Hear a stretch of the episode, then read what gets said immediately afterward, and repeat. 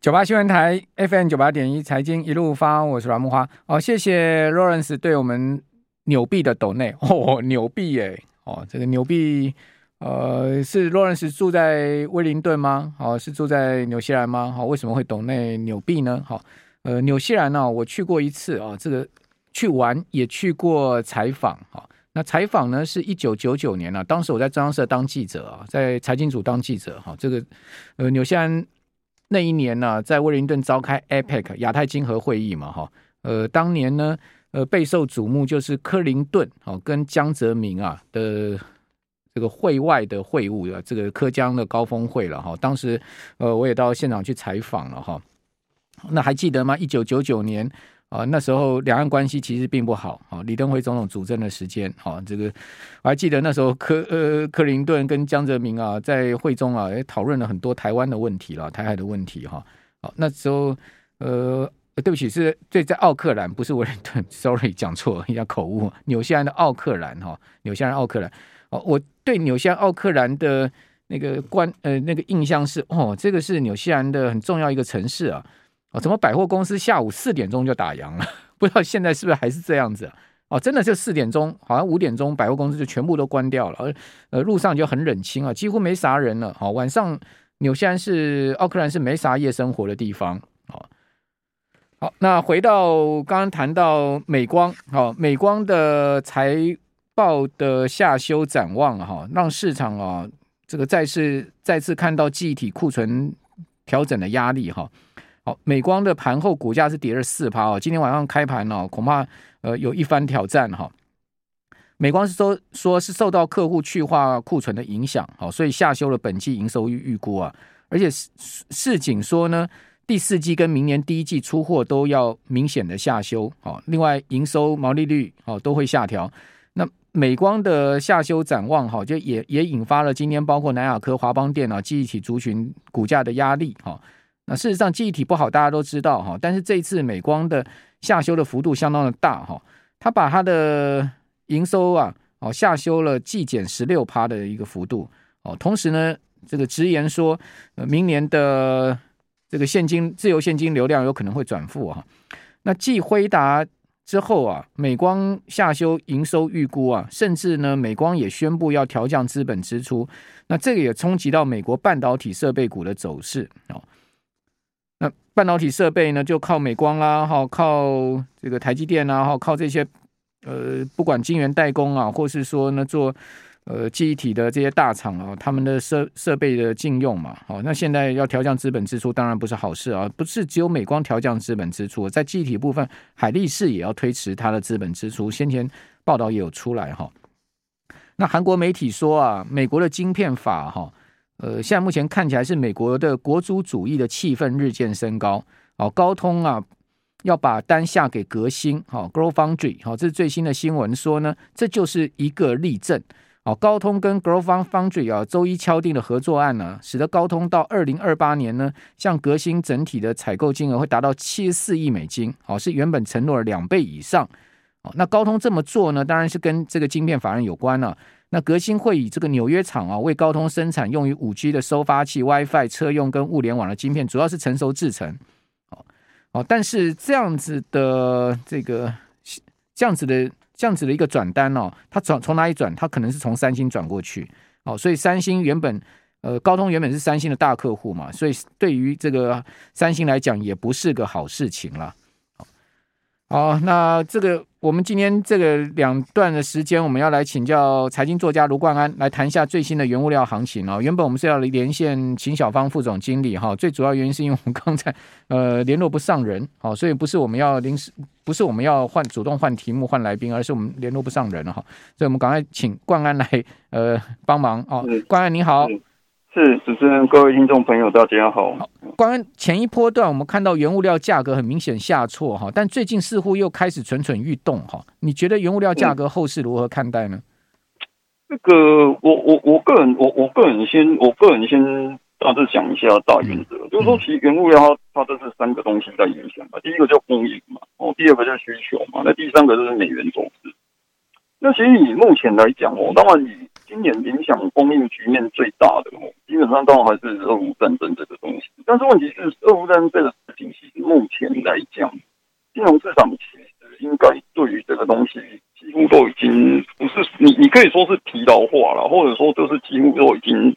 已经英文叫英文叫 pricing in，就是都已经计算进去了。而且而且最近有一个，嗯，应该可以说是利空的东西，就是说。诶、欸，我们看到说乌克兰其实已经开始在出口那个粮食了，这样。嗯，对，他已经好像我我如果没有记错，好像第二船已经开始在运出来了，已经运了两船出来。那好像是说第三船也开始在进去进，就是外外国船只开始在进去，然后呃准备要运第三船出来的这样。嗯，所以其实最近像小麦的话，因为基本上乌克兰它小麦产量其实也不少，那小麦它大概已经跌回，已经跌跌跌回那个乌。就是俄乌战争之前的那个那个起涨点的这样就对了，这样，嗯，哦，大概是这个样子。那像石油最近来讲，其实也是比较疲乏一些啦。那那我们不，我们不能说，其实基本上哦，你你你可以这样想嘛，就是说，基本上其实如果说我们先不讲美元来美元的走势来讲哦，其实美元最近也没有再像以前那么强，再像大概对也没有那么强。其实。呃，我给各位回顾一下一个东西哦，大概一两一两个月前，具体时间点我忘记了。那时候欧元快要跌破或是跌破一对美元一比一的时候，就是我我我我我我现在看起来真的是觉得有点好笑啊，就是说很多人会叫你进去放空放空什么欧元欧元对美，就是放空欧元就对了。就其实现在欧元还卡在一点零的附近，嗯，也就是说，其实当时你的欧元你你你放空欧元的空头，其实全部可能都死在那边，虽然说可能不是赔很多。对，大概赔个两趴附近，但是，但是你看像，嗯，最那欧元，如果说你你你你说，哦，可能还没那么弱的话，那今年最多的当然是日元。那我看到日元最多的话，大概是美元对日元大概贬，大概升值到美元对日元升值就就日元贬值嘛，我大概升到一百三十八、一百三十九那边。嗯，那现在其实大概也在一百三十四到三十六那边晃荡，也就是说，其他已经拉回了大概几趴了。那但是问题是，最近油料这一波起来，那那不，如果整体来讲，你看到它的供应面其实基本上有改善，就是说我刚刚讲粮食出口问题有改善，但是还是基本上还是蛮紧俏。但是它的价格其实已经距离俄乌战争的高点，其实有些甚至已经变得变得大概可能今年的就是 YTD 的成效，今年可能变成是负十趴以上的也有，比如说某些工业金属。OK，那那所以，我个人认为说，其实现在的状况是有一点在，有一点在全球即嗯即将或是可能要步入经济衰退的，就是会拉低需求，跟俄乌战争这个供应面下降这两个东西在拉扯。那这种情形之下，其实我个人会觉得，现在在现在在投资原物料这一方面来讲，如果你还有原物料部位，那还有获利的话，我会比较建议是减码。OK，对，我会比较建议是减码，那但是不用全部卖掉，为什么？因为因为基本上所所谓减码就不全部卖掉，是我们会变得比较谨慎，没有那么看多，但是没有到全面看空的程度这样。好，对，那你如果没有的话，我我就不建议，没有原物料相关部位，我就不建议现在进场这样。嗯嗯，大概是这个样子。好，那等一下我们再来谈原物料啊，这个。联发科刚刚公布出来，七月营收四百零八点九亿哦，这个月减幅度高达百分之十九点八七哦，将近百分之二十的营收月减，这可以讲很 major 很很明显的营收出现了从呃六月转折向下的情况哦，年增的幅度呢也仅仅只有一点三趴了哦。那如果继续出现营收减呃修减的话哦，那可能下个月出来的数字年月双减都有可能哦。累计前七个月的营收啊，年增是百分之二十三点八。你可以看到，呃，从二十三点八趴的前七个月营收呢，掉到哦七月的年增率只剩下一点三趴了，几乎没办法哦跟去年同期比啊，营收要增加了。那最主要是受到手机啦、电视啦这些终端产品需求减缓的影响哈。研发科的营收出现了这个骤减的状况。哦，那相较上上半年呢，这个营收的年增幅呢，哦也明显的收敛了哈。那同样的，我们可以看到，全世界第四大晶圆代工厂格罗方德就 Global Foundry，就我们刚刚讲的这个高通啊，转新到转单给他哦，这个下单给这个革新，革新就一个格罗方德了哈。你要讲格罗方德，你要讲革新，其实都同一家公司啊。它最新公布出来财报哈，上季的业绩是优于预期哦，但是呢，股价却是大跌了将近六趴啊。哦，主要原因是受到啊，NVIDIA 美光哦最近相继下修财测，引发半导体类股一片惨绿。因为大家要思思考的，就是说这些晶片厂哈，哦，或者是说呢，呃，记忆体厂不好哦，那他们会不会连带使得整个半导体供应链都不好？哦，包括呃设备厂不好，这是一定的哈。那格罗方德他九月九号发表出来的财报资料啊，今这个二零二二年的第二季哦，它的营收年增二十三趴。哦，到十九点九亿美金啊，啊，这个高于财测区间呢，哦，同时也高于这个市场的共识。那它的净利呢，就每股盈余有零点四八美元，较去年同期净损啊三千万美金啊，每股亏零点三五美元，是转亏为盈。哦，照来讲这个数字不错啊，哦，这股价应该涨啊，没有哦，股价反而呢是收跌了，呃，快六趴哦，这个八月九号股价收跌了。幅度还蛮明显哈，格罗方的股价呢跌到五十五点六七美金了哈，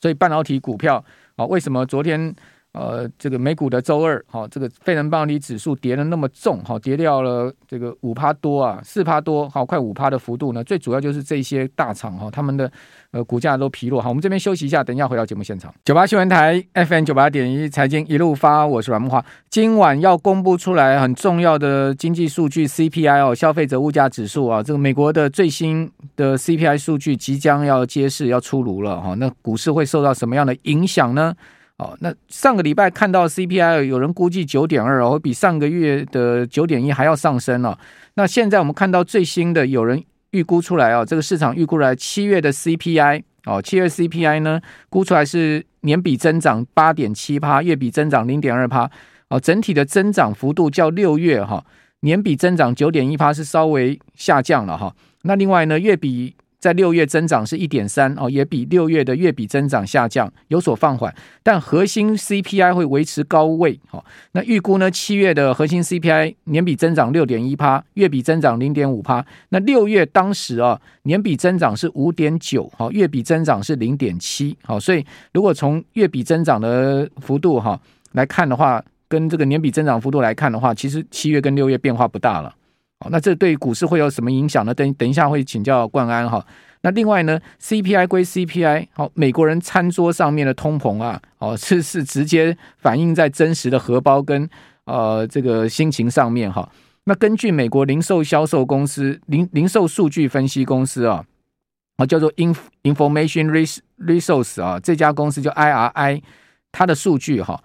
七月份哈。美国杂货店啊，哦，这个零售店啊，卖场啊，鸡蛋价格比去年同期飙升了百分之四十七啊，哇，蛋价涨了快五成，所以不是只有台湾蛋价涨，你现在到不管呃美式大卖场啊，或者说到这个超商啊、超市去买鸡蛋哈，一颗鸡蛋超过十块钱稀松平常了，哦，你算那个整盒鸡蛋的蛋价哈，算一颗的蛋价，但是超过十块都稀稀松平常了。哦，不是什么人道蛋哦，哦，那些很贵的什么有鸡蛋哦，或者是加了什么枸杞的 那种蛋哦，一般的鸡蛋一颗超过十块，他们稀中平常，对不对？美国的鸡蛋价格也涨得很凶啊，涨了快五十趴哈，年比涨五十趴。那鸡蛋价格飞涨哈，主要是因为美国也爆发了禽流感嘛，好，所以这禽流感也使得。呃，鸡肉跟鸡蛋价格的上涨，那其实从 IRI 的数据显示哦，美国现在物价哦，不是只有鸡蛋涨而已，牛油的价格跟去年比涨了二十六趴，冷冻食品的价格涨了二十三趴，那冷冻披萨跟面包啊，也分别涨了十八趴到十五趴。哦，那很多其实老美这个吃冷冻食品的哈，都各位有住在美国待过，你知道美国那些超市大卖场啊，他们都有所谓的那种呃 TV dinner。什么叫 TV dinner 呢？就是你自己买回家哈，那个冷冻食品啊，你放到微波炉里面去微波个几分钟啊，拿出来你就可以吃一顿晚餐了，叫做 TV dinner。那这个名字取得蛮有蛮有趣的，就是说你一边看电视一边吃东西，叫 TV dinner，就那个有有可能是一片小披萨啊，或者说那一份呃小餐盒哦，你不用到呃到那个那个卖店去买哈，因为你你美国人都知道嘛，去买。呃，除了连锁素食餐饮店以外，都要给小费嘛。所以为了省钱就去吃这种便宜的东西嘛，就是所以冷冻食品价格涨，对美国人的荷包来讲也是很伤的，尤其对一些中低所得阶层哦，学生啊这种荷包是很伤的哈。好，那那个美国的通膨到底会是什么数字呢？我们刚继续请教财经作家卢冠安，冠安你好，是主持人，各位听众朋友大家好。哦，那关安你你怎么估今天晚上公布出来的 CPI 会怎么样影响金融市场呢？这个我我个人认为，我个人认为有可能会稍微比上次的九点一稍微下降一些些啦。哦，但是基本上来讲，我我我是觉得说，其实这个事情其实，如果如果你放比较长线的眼光来讲，我觉得其实今天的 CPI 短线上一定会造成很大的震荡啊。哦，但是我们去看一个东西哦，我们去看一个东西，就说，其实各各位注意看哦，最近很多联邦储备理事会的理事又出来放话说，他们可能升息幅度不会像。大家想的都是只有两码而已，这样就呃九月嘛，九月二十一号嘛。对对对，那那那我要跟各位讲一篇新闻啊，就是说其实这这个是我大概应该是两三个月之前以前看得到，就是我记得好像是我我记得我记得说说说这个言论的人是纽纽约那个纽纽约前联联邦储备理事会的纽约前主席啊，纽约分行前主席，他说什么？你知道他他居然说。我当时看一标题，我吓一跳。就我仔细看一下内容，他说，其实美国联邦储备理事会反流希望现在希望股市下跌。嗯，为什么你知道吗？因为过去几年哦，其实我们知道过去几年台湾出的书最最卖的是什么？就是反正就是财富自由嘛。嗯，就是说反正你就买股票放着，你就可以不用工作这样子类类似这种东西。那那这样造成什么问题？那这样其实造成美国现在的失业率。美国现在的失业率其实非常非常的低，就是说大家都不出来工作啊。嗯，对，那那大大家都不出来工作的话，你如果知道失业率的调查，就知道说失业率调查分母是是你在十五到六十五岁之内，但是你有想要找工作的。对，所以如果说你母数工作的母数变小了，对对对对，那你母数变小，那你等等于是说我大概有一点类似这样，有一点类似说十分之四，然后上下都扣一的话，其实。九分之三是比九分之三是比十分之四大的，嗯嗯，OK OK，所以所以所以所以所以这个东西大概就是说，大概就是说，那简单来讲就这样啊，就是说你失业率增加之后，其实大家比较没有比较没有钱，比较没有钱消费的话，通膨自然就会降下来。那我就一个好奇的事情，为什么美国人不工作，他可以过日子呢？总不可能每天吃 TV dinner、吃麦当劳？没有，他们没有，他们就是过去几年股市赚太爽哦。对对对对，所以所以我就就我稍微讲这个东西，所以所以他现在就是你个那个罗大哥，你有发觉说，像最近股市这一波，以纳斯达克来讲，大概反弹了二十趴左右。嗯嗯。哦，最后赚完了，那前几天最高点大概二十趴左右，最近最近这两天也开始在跌了。嗯。OK，那那那其实这样的话，你就会你他你你就会发现说，其实基本上你就会发现，最近很很很妙的是一堆理事就出来开始在打压，放放话说。诶，什么可能这次像九月好不好也会升三毛之类这种言论？诶，国安很敏感呢，你很敏感呢，你莫把这两个联想起来。有有有有有有有，你很敏感，也就是他们他们又发现股市涨上来，又又又又开始又放空。哦，对，因为因为因为因为因为几个月，我我这个我这个下班之后，我可以传给我可以传给我可以传给罗老师。有啦，我有看到他们有一些鹰派的说法出来了啦。不不是，我是说之前，我是说稍早我讲的那个纽约纽约联邦储备理事会前主席那那那一篇新闻。有有，我有看到他说应该要来一次这个股市轰轰烈烈下跌才能消灭。对对对对对对，所以所以所以所以我我就觉得很奇怪，说以前那以前有所谓的什么什么卖权，伯兰克卖权或者格林斯潘卖权嘛，他们基本上不想让股市泡沫破裂。那现在为什么反而变成想有一点想要说，有点希望股市下跌的？就我我我一开始是看到这个新闻，我是我我我我是还是有点半信半疑。但是经过这几个月的求证之后，我发觉好像真的有这么一回事，